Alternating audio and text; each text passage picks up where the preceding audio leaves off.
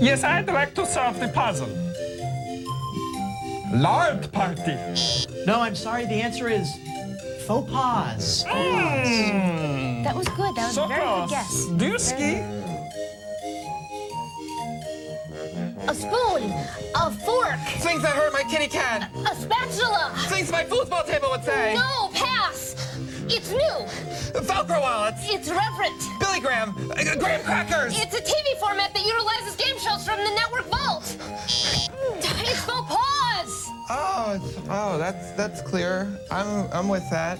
What? No, that makes sense now. No, it's not your explaining as much as my head. Hello, everybody, and welcome to this podcast with the one thing I know something about game shows, I suppose. Hey, remember faux pas? We're going to be talking about old bullshit GSN shows and our game shows this week because I'm recording this about two weeks in advance.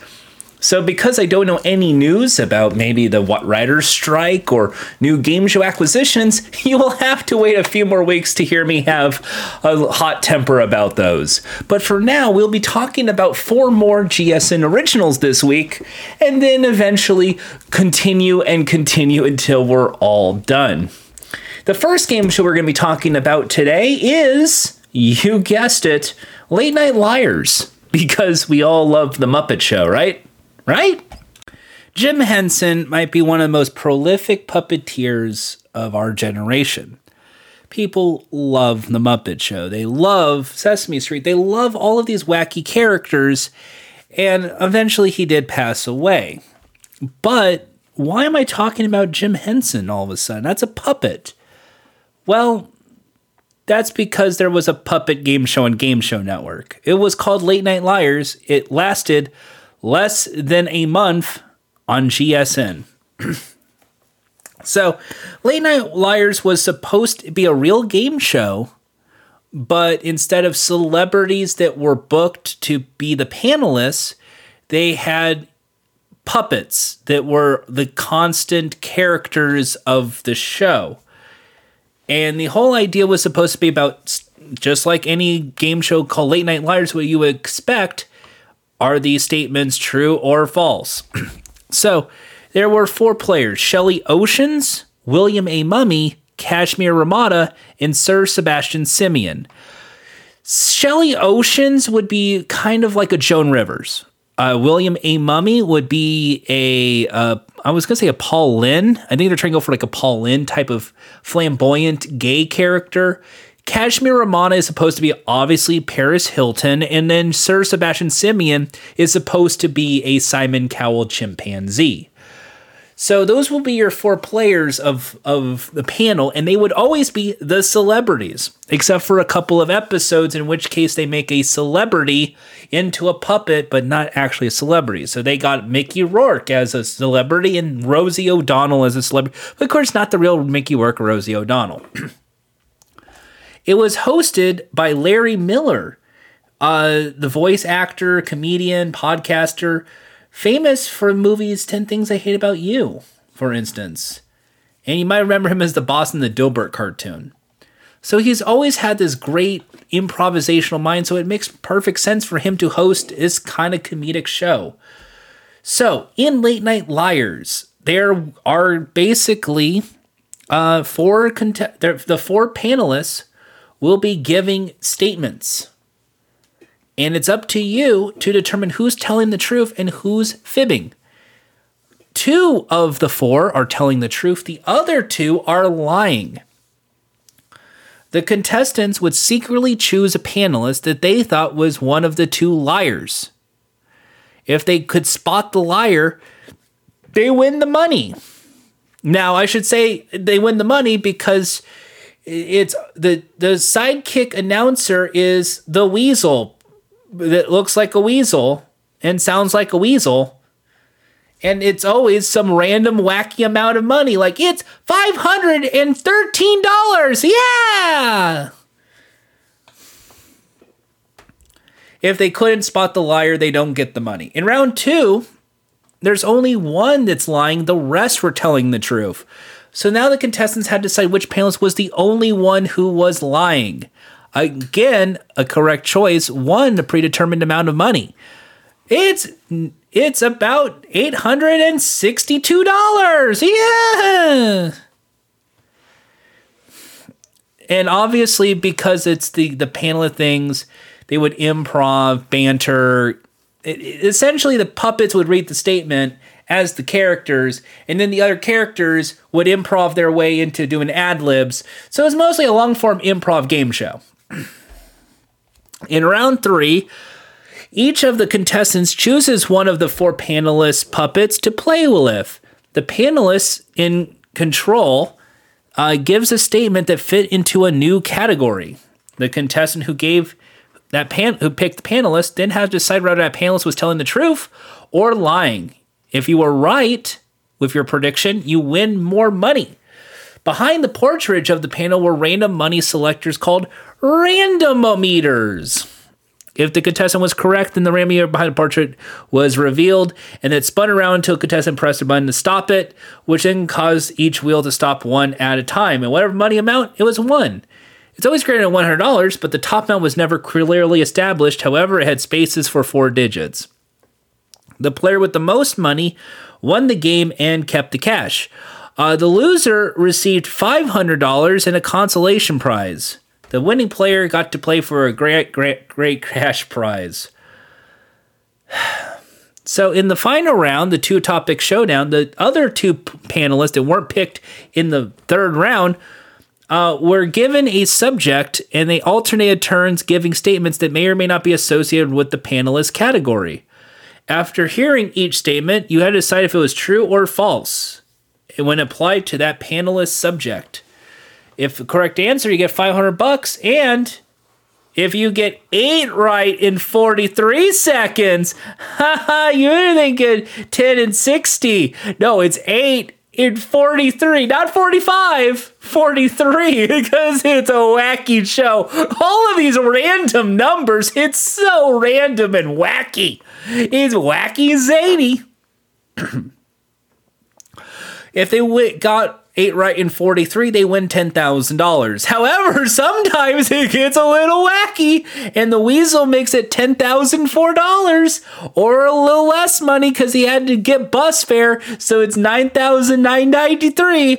Oh, wow. That wacky weasel lowering the budget of the show when it was the Mickey Rourke and Rosie O'Donnell episodes, it was 25,000 and 20,000, which was increased. So that means everything was random and it never really made sense. Hilarious. Now, the show is okay. I like the set because they were trying to go for a nightclub feel. They try to go for a game show set and they I mean, it's a really good that they were playing up like these were actual celebrities. Even the contestants, when they were playing with the celebrities, they were basically pretending these were real people. Like, oh, I loved them my whole life, William A. Mummy. So it, it, it's very cute that they were trying to bring into the universe. We talked about, I think, I don't know if we talked Burt Luddin's Love Buffet yet, but Burt Luddin's Love Buffet was similar in that there are fake people in this game show but they are treated like real people. But then sometimes during the breaks, because this is a comedy show, there would be skits and sketches, and here's a new uh, yoga mat, and here's a new uh, smoothie, and some stuff. It, it it just would be sort of that kind of thing because these are puppets and they did skits, and it's mostly played for laughs. Now, those laughs are always subjective. The set was really beautiful, and it's a funny game show. It was okay. I mean, the thing is, though, it was a bit raunchy for Game Show Network even in 2010. However, it's Game Show Network and it's a late night game show that they kind of aired at like 7 o'clock or 8 o'clock at, at night what would happen is the viewership would have drastically dropped. So even though there was provocative questions and really silly questions and very funny ad libs, no one really knew what the fuck the show was because it's a comedy game show where oh the contestants can win three hundred ninety three dollars. Yeah, okay, neat, I guess. Now the worst part about this is PMZ video, Puppet MZ, get it? Like like TMZ, PMZ is still up. So if you go to PMZ video, you could see some of these old clips from Late Night Liars. And these are really bad skits. I think it was really cute of a show. I don't know if game should. If, the thing is, though, I don't know. Wh- there's a few things. It, it's it, it was to me. I thought it was a very funny show.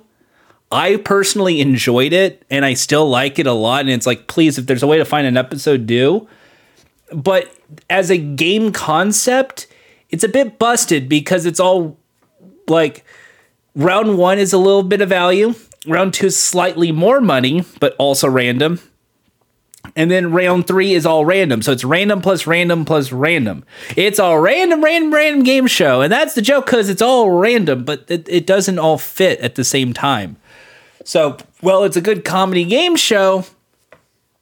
As a longevity show, it just sort of falls into the lay side.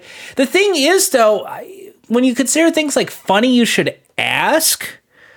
I, I think it's nearly identical, even though they are trying to go for a. Uh, even though Funny Should Ask is like a speeder, speedier version of Hollywood Squares, this one is more like Liars Club as a reboot with puppets, and I think that's why I kind of enjoy it a little bit more. Plus, it the puppets add like a little bit more like silliness to the show. It's not really like we got these TV actors, we got puppets.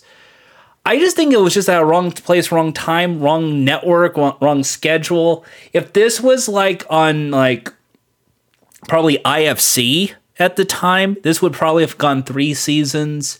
If this was on truTV now, it would still be one popular show. But on Game Show Network, it didn't last.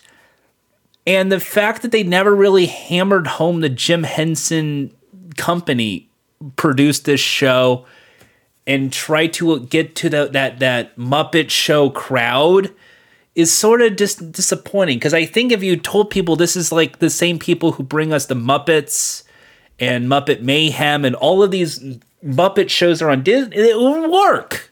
It would have worked. But also, it's very adult, and I think that's also what makes it very funny. So, personally speaking, one of my favorite game shows that never really saw the wayside, but also as a game format, one that didn't really work because everything's random. But uh, I personally thought it was very funny. But what I did enjoy the most is that this was 2010 and they gave every one of the puppets like their own Twitter account. Like even Weasel has an account. So this was one of the early precursors to the social media buzz for a game show at a time when that was still not taking off. And I think that's something to celebrate. So Late Night Liars is definitely a game show that was way ahead of its curve. I just don't know why it didn't last long, but maybe I do. But still, if you can find an episode, find some clips, check it out. You might enjoy it. What a shit show. Anyway, uh, because we're going to be talking about GSN Originals today, uh, first things first, uh, we're going to talk Faux Pause. Now, Faux Pause was this uh, comedy show. It was kind of like MST3K, but they weren't really riffing over it. They were kind of doing stop, pause, and riffing on the shows. Uh, I thought it was a very interesting premise because they were taking old game shows from the Mark Goodson library and mocking them. Uh, it, it was okay. Uh, fun thing is that Frank Nicotero, famous uh, game show host himself with Street Smarts, was also a writer for Faux Pause. Yeah, that's that's about it when it comes to any sort of fun fact. So anyway, next, let's talk about a one and done game show event that's a real spectacle. This is the Kmart Ridiculous Cash Bash. There's nothing you can say about Faux Pause. It's just they riffed on game shows. It kind of was boring. Uh, if you really like game shows, you really couldn't get the full episode. Uh, and most of the jokes were very hammy, circa 90s of look at the fashion of the 70s, whoa, and classic improvisational jokes. Anyway, this next game show is the Kmart Ridiculous Cash Bash.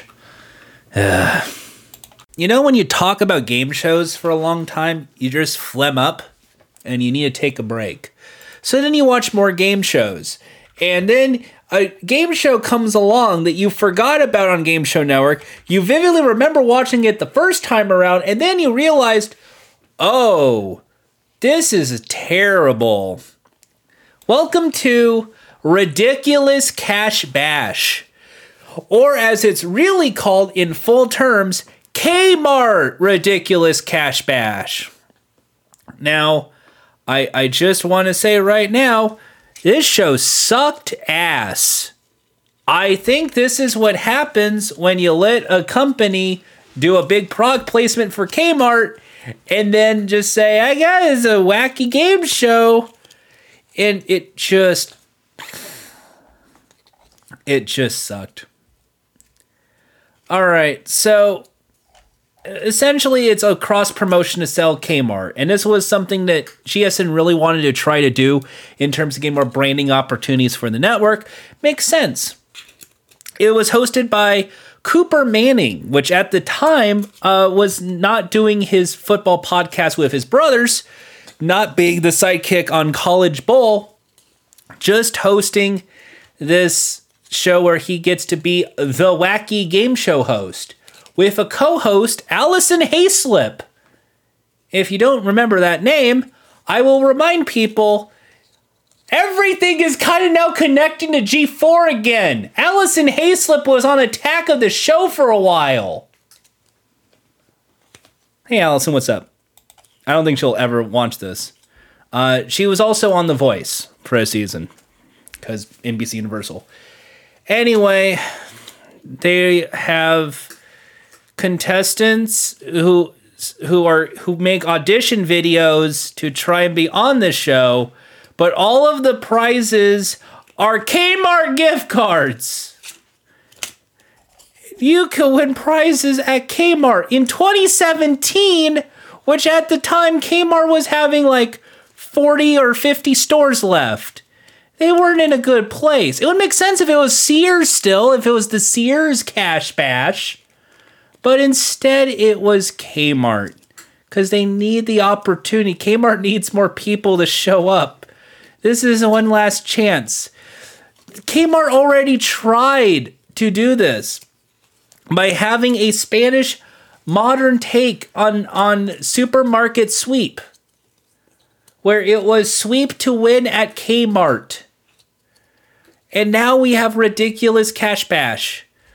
From my what from all of my research, they filmed this in Sylmar. And everyone in the audience gets a $500 gift card to Kmart. That's how much they got paid. It's a paid audience. And then they had PAs who had to be the assistants in weird costumes, dress up with blue uh, morph suit kind of things, and they call themselves the Blue Light Crew. And then there are others, the Bargain Busters. So contestants who are predetermined ahead of time gets to play physical challenges to win prizes. In the first game that I saw, it was called Fro No You Didn't, and it involved an old lady and a daughter, and they had to basically put their head under a froyo, and then melted goop would fall into their mouth, and they would have to guess the flavor because it was all just yogurt or clam chowder or whatever. And they call the correct answer, the crew member will take a placard of the flavor and place it on the board. If they can get all of them right in two minutes, they win eight prizes. And these were all prizes you could get at Kmart. Then we cut to a video. The Kmart 500. A player is sitting inside a shopping cart holding a shopping list. The other player will be pushing the cart and trying to get the items on the list that are blindfolded. Four grocery items on the list corresponds to prices that can be won. With a light up sign describing the price to be won next to the item for the non blindfolded player to see. Bargain Busters will also show up in the store, providing obstacles for the blindfold player, which were traffic cones. If they get through two minutes and hit a button, then they win all the prizes. Then we get to Piggest Loser. There's a pig pen with people in pig costumes. It's funny. You're gonna laugh. Pigs. Pig costumes. We paid people to put on a pig suit for a Game Show Network bullshit for Kmart. Two minutes or less, and they have straw sticks and bricks, and they have to crawl around their hands and knees. These contestants that said, I want to be on a game show. Hey, get on your hands and knees and guide the pigs into the houses. These people in pig costumes. Each house that has a pig gets a prize. You get three prizes. Then they do again the Froyo challenge. Cause I don't know, they don't sell Froyo at Kmart. The last time I went to the Kmart cafe, they were selling Little Caesars pizza by the slice for three dollars a slice, and it's a hot and ready pizza that's five bucks. So like, that's a real bullshit move there, Kmart.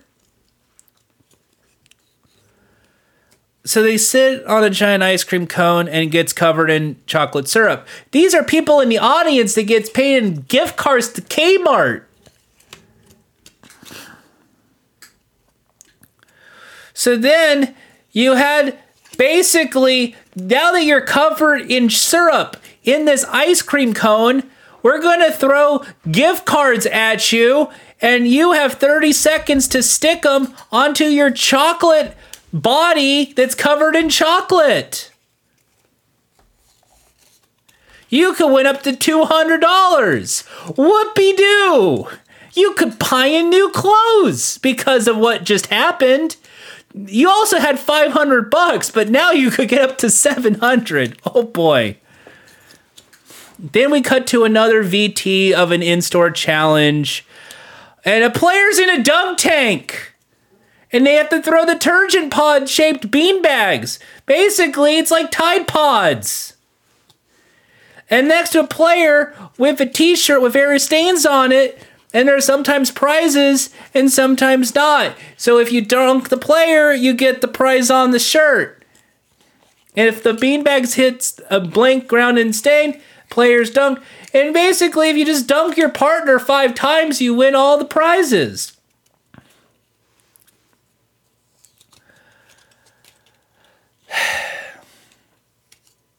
I don't I don't get it. Other I'm guessing this was their attempt to try and see if maybe Tide would like jump in and maybe even the people at Tide went, "No, this is too fucking stupid for me." To payday, eight players are presented to the uh, audience. One has real hair, and the others are wearing toupees, and you have to guess which one uh, has a toupee to win a prize package. All the players will participate in a physical challenge to eliminate wrong picks. The players wear a belt with spatula and have meant to flip hamburger patties. And a patty on the spatula, you flip on designated line. Every time a patty lands on the grill, uh, one player who doesn't have a t- toupee will be eliminated. The patty has to stay on the grill without falling off. When the game's finished, incorrect guesses are eliminated, and then you have to grab someone's hair and pull on it. If the toupee comes off, the players win a prize package.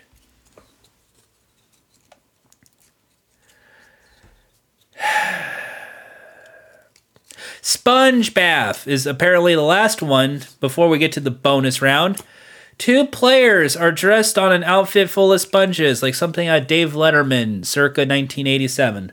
They have to jump into a tank of water and saturate the sponges. Afterwards, the players will have to run through a giant ringer to a tub with a rubber duck on it and group hug each other to squeeze the water out of the sponges. And rinse repeat. They have two minutes to get as much water in the tub as possible. For every line in the tub of water they fill the duck rises up to, they win a prize for up to three prizes. You know, Beat the Clock was a great game show. I know they would do something this stupid, but probably nothing this stupid. I think if, if there was like a modern beat the clock and they had the sponge bath beat the clock challenge, it'd be something like a, a double dare fill it past the line challenge. And there's a little toy duck, not this bullshit. What what the hell? Anyway, all of the contestants that showed up today get to participate in the two part challenge Blue Light Mountain, like Blue Light Specials, because Kmart, your home for shopping, which I think only exists in like four places now. This is like giving away blockbuster gift cards this year. That level of insanity. One member of each team starts in a pit of blue balloons. When the game starts, all the players have to pop the balloons by sitting on them with their butts. Three of them have a mountain pass in them. The first three players to find a mountain pass will be able to move on to the second half of this bonus round, while the remaining players are out of the game. The three remaining players will then have two minutes to climb Blue Light Mountain a giant slippery foam mountain. You know, like a slippery hill, a slippery uh, stair thing. And it's covered with price tags ranging from $1,000 to $20,000 in Kmart Shop Your Way credit. The higher up the mountain, the more difficult to get the tags, but the more they are worth. Players will have to scale the mountain and grab the tags. Each player can only get one tag at a time, though. They then have to go back down the mountain, hand the tag to their partner before getting another one. The game continues until two minutes are up or until all the tags are found. Whoever grabbed the most, shop your way points. Not cash now, it's just points. Okay, it's points, not credit, points. Wins the wins the tags and also a hundred thousand dollars more in credit for Kmart. The grand prize is one hundred thousand dollars at Kmart. Kmart, hundred grand. You, they didn't think this through. I don't think. So I'm noticing, just noticing here maybe uh, the show needs a little bit more fine tuning here. So, hundred thousand dollars to Kmart's the grand prize. I, I guess that's a good great prize, but when I think hundred thousand dollars, that's usually like in cash a life changing amount of money. And like that's the amount of money that you know you could buy a car, down payment on a house. You could start a life with hundred thousand dollars to have that be the grand prize plus 20 or so thousand dollars is kind of ridiculous in a ridiculous cash bash because you you have to spend $120,000 at Kmart, the place where you buy patio furniture that costs like $50 back then in the 90s. If it's still around, I'm going to guess $300. It's really cheap shit at Kmart.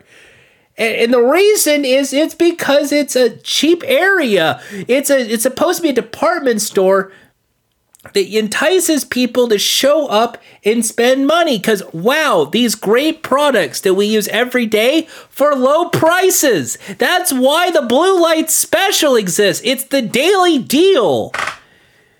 So not only do we save money, let's encourage sa- saving money with a hundred thousand dollars at Kmart. What are you gonna do with that money? Start a family? Do it? Uh, no, because that's all Kmart gift cards. So you're gonna buy Joe boxer shirts. You're gonna you're gonna get Martha Stewart Lennon uh, maybe a Vizio television if they actually still sell stuff. And keep in mind, 2017, nearly a decade ago. Let's check Kmart right now. Is is Kmart still around? Holy cow, it is still around. It's still owned by Sears. Uh, according to the wiki page, uh, the the photo that's, that they show for Kmart is the Goldsboro, North Carolina location in August 2012, and then notes the location closed in March 2017, the same time as this shit game show.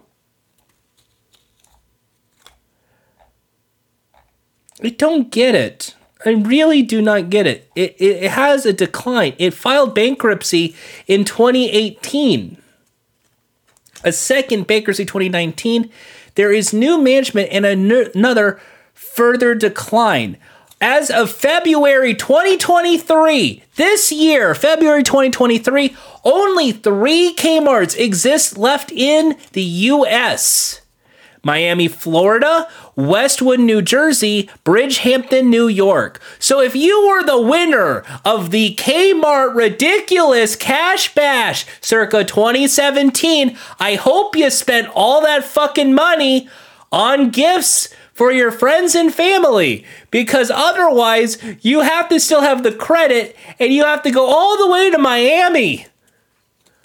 You have to go all the way to Jersey or New York to buy this.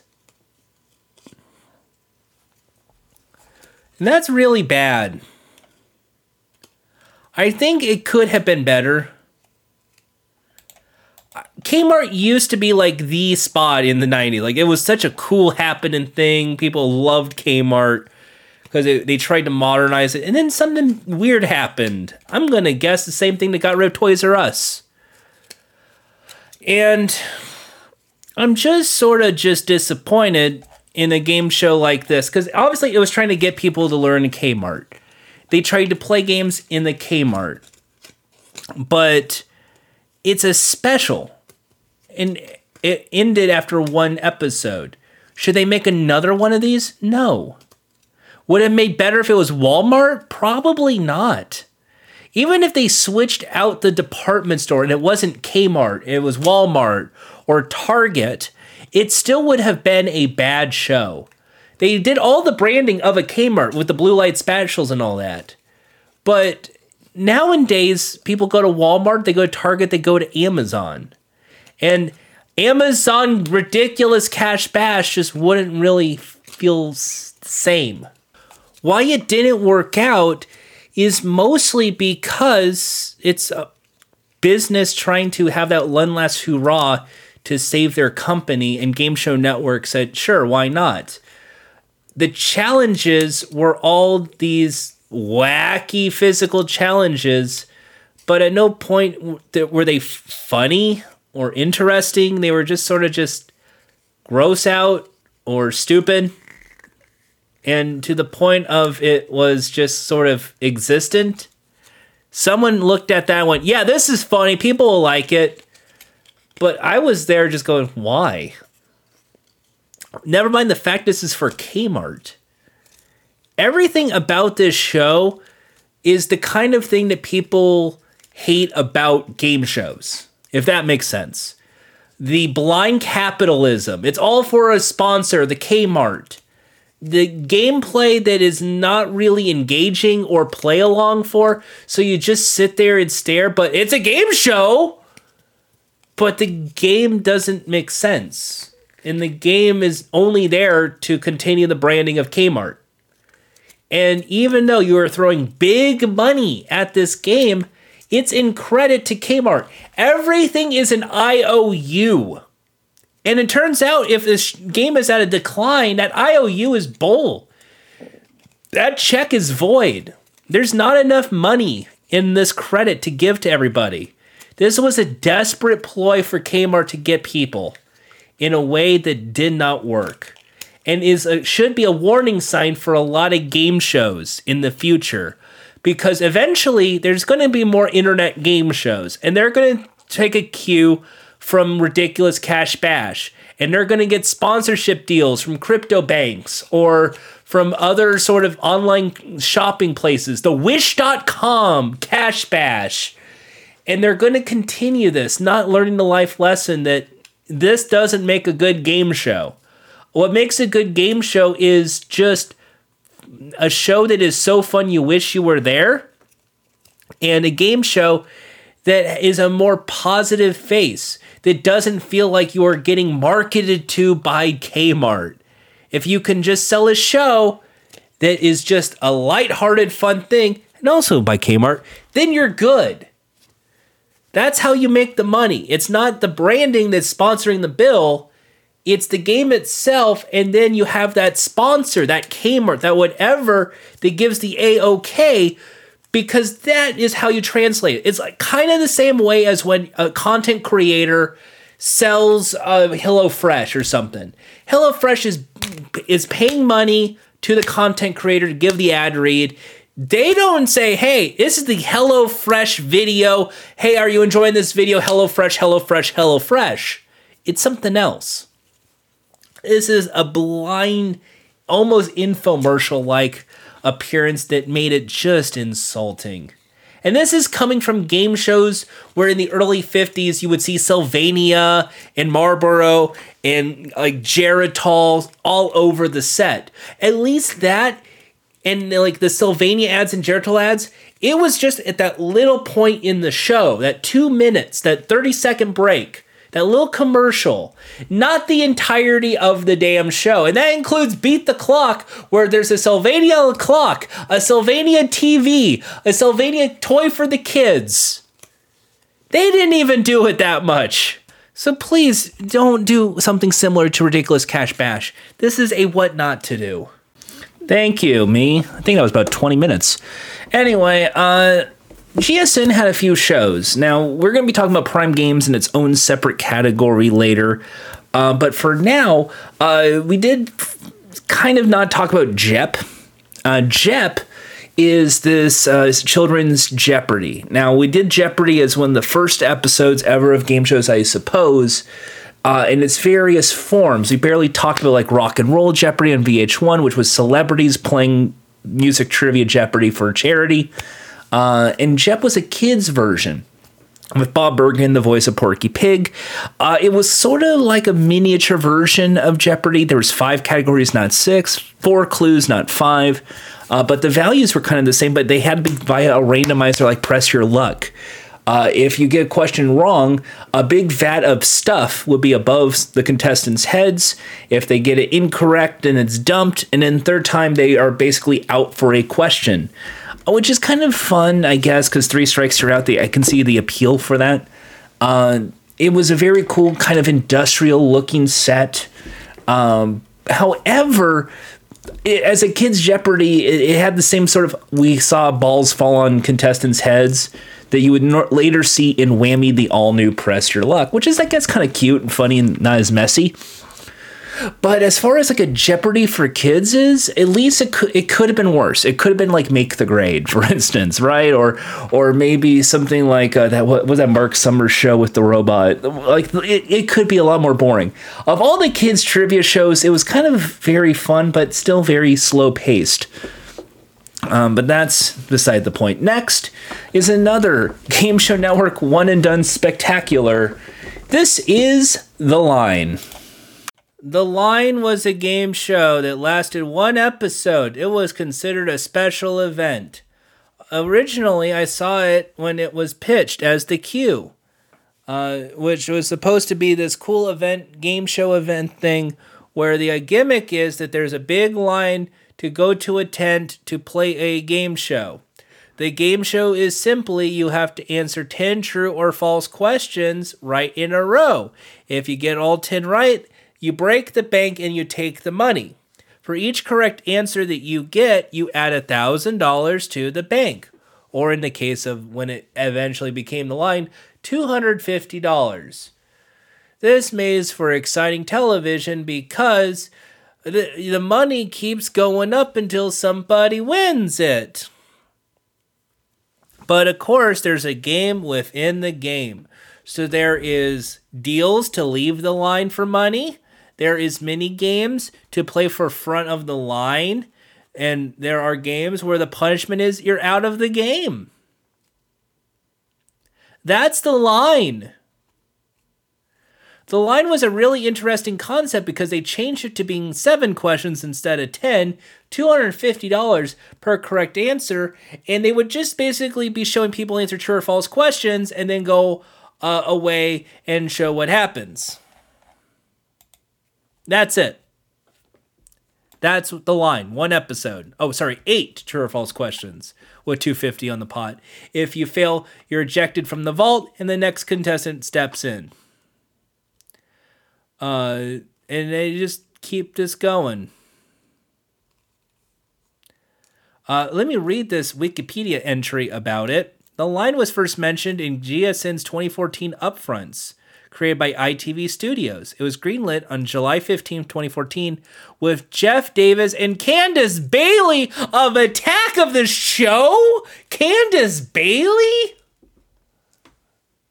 When discussing the show's format, GSN VP of Programming and Development, Amy Introcaso-Davis explained, We have taken something most people dislike, waiting in line, and turned it into the most fun you ever had with cash prizes and 500 new friends. The show began its production in its first city, Nashville, Tennessee, continuing through July 22nd, 2014.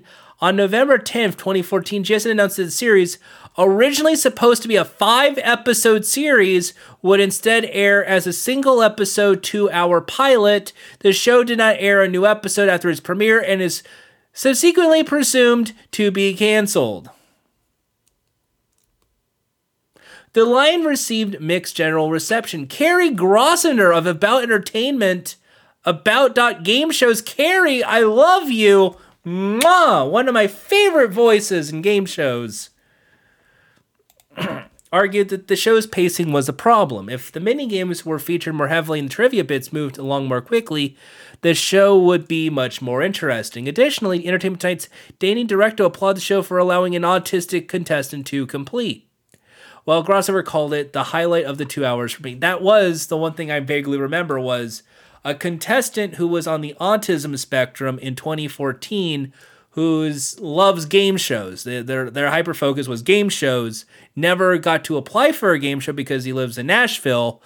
Uh, got to be on the line, and then he went on the vault and got his eight questions correct, and I believe won like eight, like twelve thousand dollars or so and everyone was really excited about that, including the parents, and he was crying, and I, that was really cute. I thought that was a really cute part of the show. But again, they only lasted one episode, two hours, which shows they didn't really have faith in this.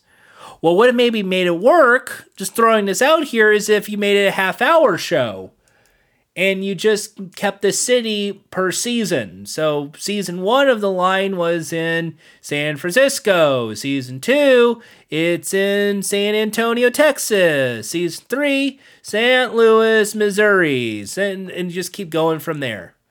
And a season is like 10 episodes. So you're really making 40 episodes. You're going to four different cities and keeping it going from there. Um, but obviously they didn't have faith in this. Jeff Davis is an interesting uh, personality.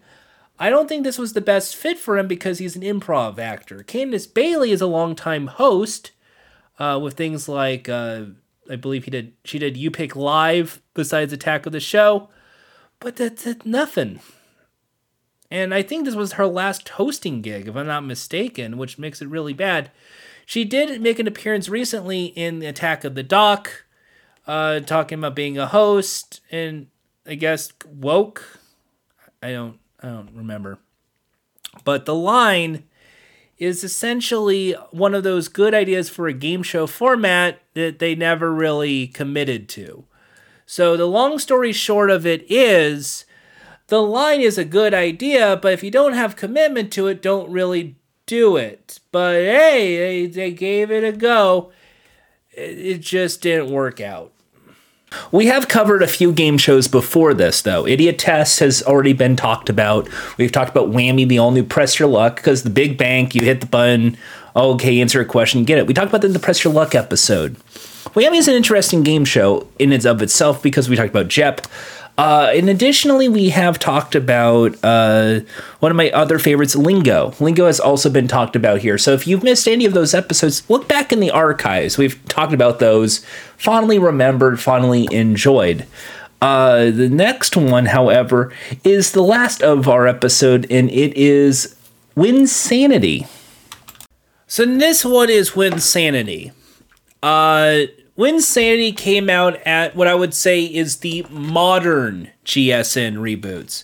So we had the Chase show up, then we had things like Idiot Test show up, and they were trying to try new challenge shows, Emogenius, for instance, and this is Winsanity. Uh, I forget what the original name of this show was pitched as. I think it was Windfall or something. And the premise was actually more similar to that of a big money audience game show, kind of like My Kind of Town or uh, Oprah, where the gimmick was there is like a hundred contestants who are in the audience. One gets chosen to be the player of the game, and the idea is that you would have to put 10 statements in order from least to most, numerically. And for each one, and after each challenge, I think it's like four in round one, three in round two, two in round three, and one final one. If you can successfully complete each of those challenges, uh, there's a prize that everyone in the audience gets. And of course, the, the contestant center gets a bigger prize. So you win like a, a trip to uh, this, and everybody here gets a vacuum cleaner or an air fryer. Yay! To which in the finale, it would be kind of like my kind of town. If you get this right, you win $100,000, and everyone in the audience gets a HD TV worth at that like $3,000 at the time.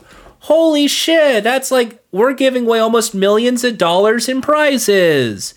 That was the original pitch of Winsanity um, by Chris Grant and Barry Poznick. Unfortunately, this goes on to Game Show Network, which is cheap. Also, they don't really uh, have the money for that. So instead, what happens is they switch it up. There is still one contestant chosen from the audience, but it's a small, small, small audience.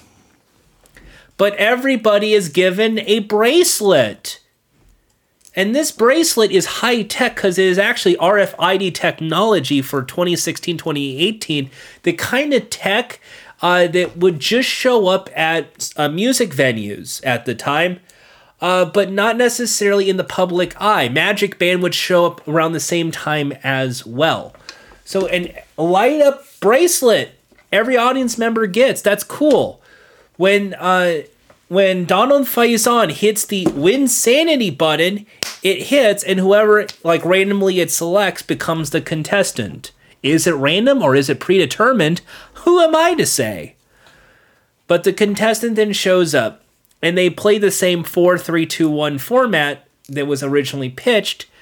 But this time there is a prize for the contestant, and always a prize. If a contestant ever gets the wrong slot, though, uh, someone else in the audience gets to take the place for the contestant and tries to finish off the list to try and win the prize. Uh, in the final round, though, and this is the big twist, this is a bit wow. If the contestant was successful to go from start to finish and get all 10 statements in order from least to most, they win a brand new car, which is good, and $5,000 and all of the other prizes from the other rounds. So, hey, that's something. And the randomized contestant you play for also gets $5,000 uh, and a car. So there's two cars up for grabs, which is, I guess, an interesting prize, especially in the t- 2016s. This is the late 2010s, and they're trying to offer up a car. In mind, I think it was like a, a like a standard auto, like manual transmission car, but still a car. And if at any point a contestant switches out, the car's no longer up for grabs. it just becomes $5,000 on the final boat. And of course, if they don't get the 5,000, then the game ends and doesn't matter. Because you got the last statement, so we fill in the blank anyway. So that's Winsanity mostly. Is just like, hey, how many miles is the Boston Marathon versus how many episodes of Friends are there versus how many calories are in a Big Mac versus how many pages is the last Harry Potter book versus how many minutes is the Godfather movie versus how many feet and miles. It just keeps going from there. Basically, like Limitless Win with the numerical answers, but in the possibility to go into tens of thousands, hundreds of thousands, and millions. Uh, the season one format was very interesting in the fact that they were trying to make it upbeat, fantastic. I think Donald Faison was actually a good host for this kind of thing. I think the premise was actually clear. It just was a matter of again budget. You're you're trying to build stakes on what amounts to if you get this right, you win an instant pot. Yay! It just didn't make for fascinating television. Uh, even though you're supposed to be playing for these numerical answers. So, what happened between season one season two is well, it's great that they can give away cars and $5,000 and all of this interesting stuff, but um, it, it's still a lot of prizes and we're doing prize reads and all that. And no one's really wants to sponsor this show. So, season two, they drop the prizes. There are no longer physical prizes to give away. No Blu ray players, no gift cards to somewhere, nothing. No prizes. It's now just cash. And what is that I'm hearing? It becomes like every GSN show. Why, yes. So, what Winsanity ultimately becomes isn't really insanity, it just becomes a numerical based game show. That's it. There are two teams, a purple and a gold, probably because someone there is a fan of the Lakers. One contestant from the purple section gets randomly selected to play against someone in the gold section. In the first round, there's a fact on the board, and the number revealed with four more facts. Contest. And that's about it for this week's episode. Before we sign off, uh, again, we want to cover every sort of thing out there. Now, we are going to be talking about uh, some of those competition shows later on. So, Steampunked is coming up, Skin Wars is coming up, Window Warriors is coming up. Uh, we also have uh, Baggage. Everyone loves Baggage. Uh, so, things like we haven't talked about Drew Carey's Improvaganza, which was an improv show on GSN. I didn't put that as a game show because it's not really a game show, it's improv comedy, but it was one that I really enjoyed on Game Show Network at the time. It's technically a GSN original. Second, Big Bucks, the Press Luck Scandal, one of the long, most watched things of all time, about, of course, uh, Michael Larson memorizing the pattern, Press Your Luck, and banking money. One of the best documentaries I've probably ever seen, which got me really more interested into game shows. Uh, additionally, uh, we can talk about all of the uh, comp- like National Vocabulary Championship GSN games, which was I think the Play.tv things that were in the UK at the time. Uh, Chuck Woolery had a reality show called Naturally Stoned. Yeah, that's all I remember was his rap, the big Chuck W coming at you, try and true. Yeah, Chucky baby, yeah, coming at you, try and true, and then coming at you two and two, and just don't look at what he does these days. It's very sad. And of course, because of the highlight of poker being a big craze in the mid 2000s, GSN had a lot of poker shows. They had World Series of Blackjack, they had Poker Royale, Celebrity Blackjack, uh, the World Blackjack Tour. Uh, they, they, had their own fair share of high stakes poker, as it were. Uh, so th- they have a few games uh, of poker and GSN. And eventually, something that I've noticed was the game library also would have changed because the GSN Casino and its oodles that were so fondly remembered would slowly become this sort of miserable goop uh, to say the least where it's kind of more like poker and and like texas hold'em as if you don't go to PokerStars or any sort of poker website there is. I don't know if the poker trend has crashed and burned yet. Not a lot of people are really showing that much interest. And those who are into poker are now still into poker and cashing all the money which is great. Um, we did talk about Elevator in the past, so I don't really want to go into Elevator. Uh, Cover Story, which is a good documentary series. One that I really wanted to talk about was the American Dream Derby, where they were talking about horses, but I.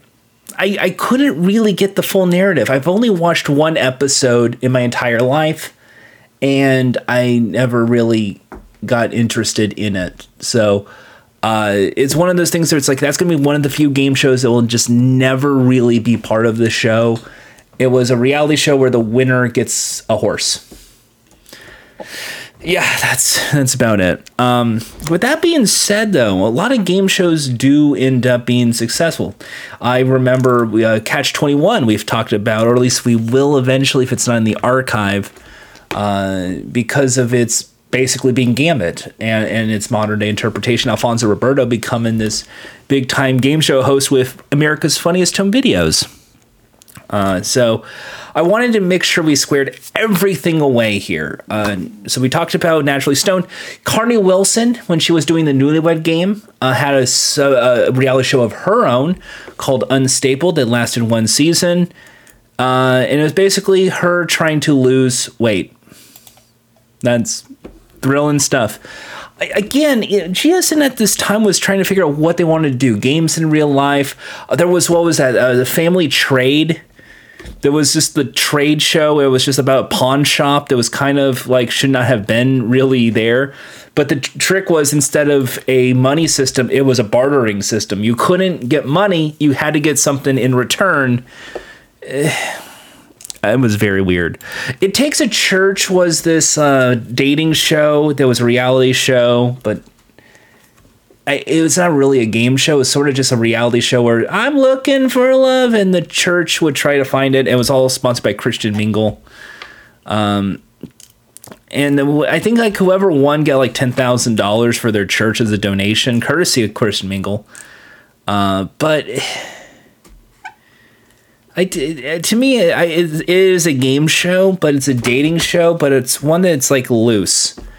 The one thing I've noticed long, and this I guess just d- before we sign off today's show, I include dating shows and I include cooking competition shows on this list. But a lot of them are just kind of the same. They go on a date and then they decide, or they go on the date and that is it, or they decide who goes on a date and that's the it. Cooking, you either compete against a chef, or you compete against a greater chef, or you compete on the same platform or uneven platform, and there's a judge. But what's the judge? Is it one judge? Is it three judges? It, it, it all feels the same. And I- I eventually I'm going to have to go through so many of those shows because it's hard to just deconstruct and break down. But um, to me, it's more fun to do trivia shows because at least, like, if you get this right, then X happens. You get this wrong, then Y happens. And that's more fun for me, or just any sort of physical challenge kind of show. Like Survivor is more f- thrilling than a cooking contest and a dating show. And I can see now why a lot of people don't want want to push the dating contest aside. They don't want to talk about Fuckboy Island, or they don't want to talk about uh, uh, uh, what is it? Uh, food Stars, Future Food Stars of Ramsay, whatever is his twentieth show. I mean, personally, they they exist. Hell's Kitchen definitely counts. We're gonna eventually have Hell's Kitchen on its own episode. I assure you of that. But going through these GSN originals, it's just been reminding me how bad the dating shows are and how bad cooking shows are and how everybody does the same and the poker shows and reality shows. And I I hate the fact that this is the network that gave us the term shiny floor games. And there's so many better things out there that GSN did. Um, personally, I, I, I remember watching uh, GSN video games, and it was just so weird. They had um, what was it? Um, fuck, what was it called? Dog Park Superstars for a moment there. They had clips of Game World. It, it was just terrible. It just they they had uh, Man versus Fly, which was like these five minute interstitials on Channel Five in the UK. It just there's so many rough, rough shows. And why am I playing with this Rubik's cube? Uh, oh yeah, I'm nervous. Uh, so the last two shows I want to talk about real quick. Uh, they used to air Who Dares Wins on Game Show Network and it was this like dare like show from Australia that was kind of like a precursor to I Bet You Will. Where it's like this guy's like, hey, I'll give you a hundred Australian dollars if you let shave your eyebrows off. hey, look, if you put your hand on this tarantula, you get 20 quid. No, not quid, it's he's not Australian, but you get the idea. and then the idea is like the last challenge is like a super stunt, like a car crash or climb up a high tower, heights challenge kind of thing, or spelunking. And I mean, it, it was, I think, because this was like the early 2000s and they aired like a 90s game show. It was still kind of cool. I guess maybe someone really wanted to see, like, hey, maybe this will work at Game Show Network, but. And the other one is actually kind of funny. I don't think I'll ever get the chance to really talk about this here. Uh, so I'll just close with saying Kenny versus Spenny. Kenny versus Spenny is very weird because it also aired on Comedy Central. It has attempted to air internationally in various formats, and it's this Canadian documentary comedy game. Is it a game show? Kind of, maybe with with uh, with Spencer Nolan Rice and Kenny Hotz. And the premise is basically it's two best friends fighting against each other in a series of competitions, like who can win a foot race or who can make the most money in 24 hours. And the idea is that Spenny is like a like a a neurotic guy who's scared to death of his friend Kenny and he just really wants to play by the rules because that's the way he had to live in life. He had to obey the rules and be a good guy, and good things will happen. And Kenny is just like a total asshole. and he's just like, he'll bend any rule to his favor. It's like a precursor to like when Taskmaster would have contestants go, like, well, the rules never said I couldn't do this. And that would be the whole premise. Uh, Kenny would end up mostly winning the shows time after time after time because of certain like work around loopholes, which make the show very funny. Uh, the funniest one I remember was who can survive being homeless for the longest, or I think it was like for 48 hours or so. And then like what happens is we, we are not going to live in our house. We're not going to have our credit cards. They try to go through all the rules of what does it mean to be homeless. And then immediately, like within like the first hour, Kenny just walks into the bank like, "Hey guys, it's me. I uh, just, you know, I left my credit card at the other. You know, uh, is it okay if I just give you my personal information? you already know where I am in the bank." And just like got like some money, and then just stayed in a hotel for the rest of the week. It was so good. to me, that's the kind of funny thing about Kenny versus Spenny. It lasted about four seasons, and then it came to a close uh, I, I was so weird having Game Show Network of all places be the first iteration of Kenny versus Spenny here, but also be very confusing to audiences because, well, is it a game show or not? Um, normally I would want to go into all the episodes, but just want to state as we close this out, Kenny versus Spenny was an amazing show because it was like a Taskmaster kind of show before Taskmaster it had already set up the characters in the in the story. Spenny's a good guy who plays by the rules. You do want to root for him because he thinks he's a hero, but he always self sabotages himself in his own good behavior.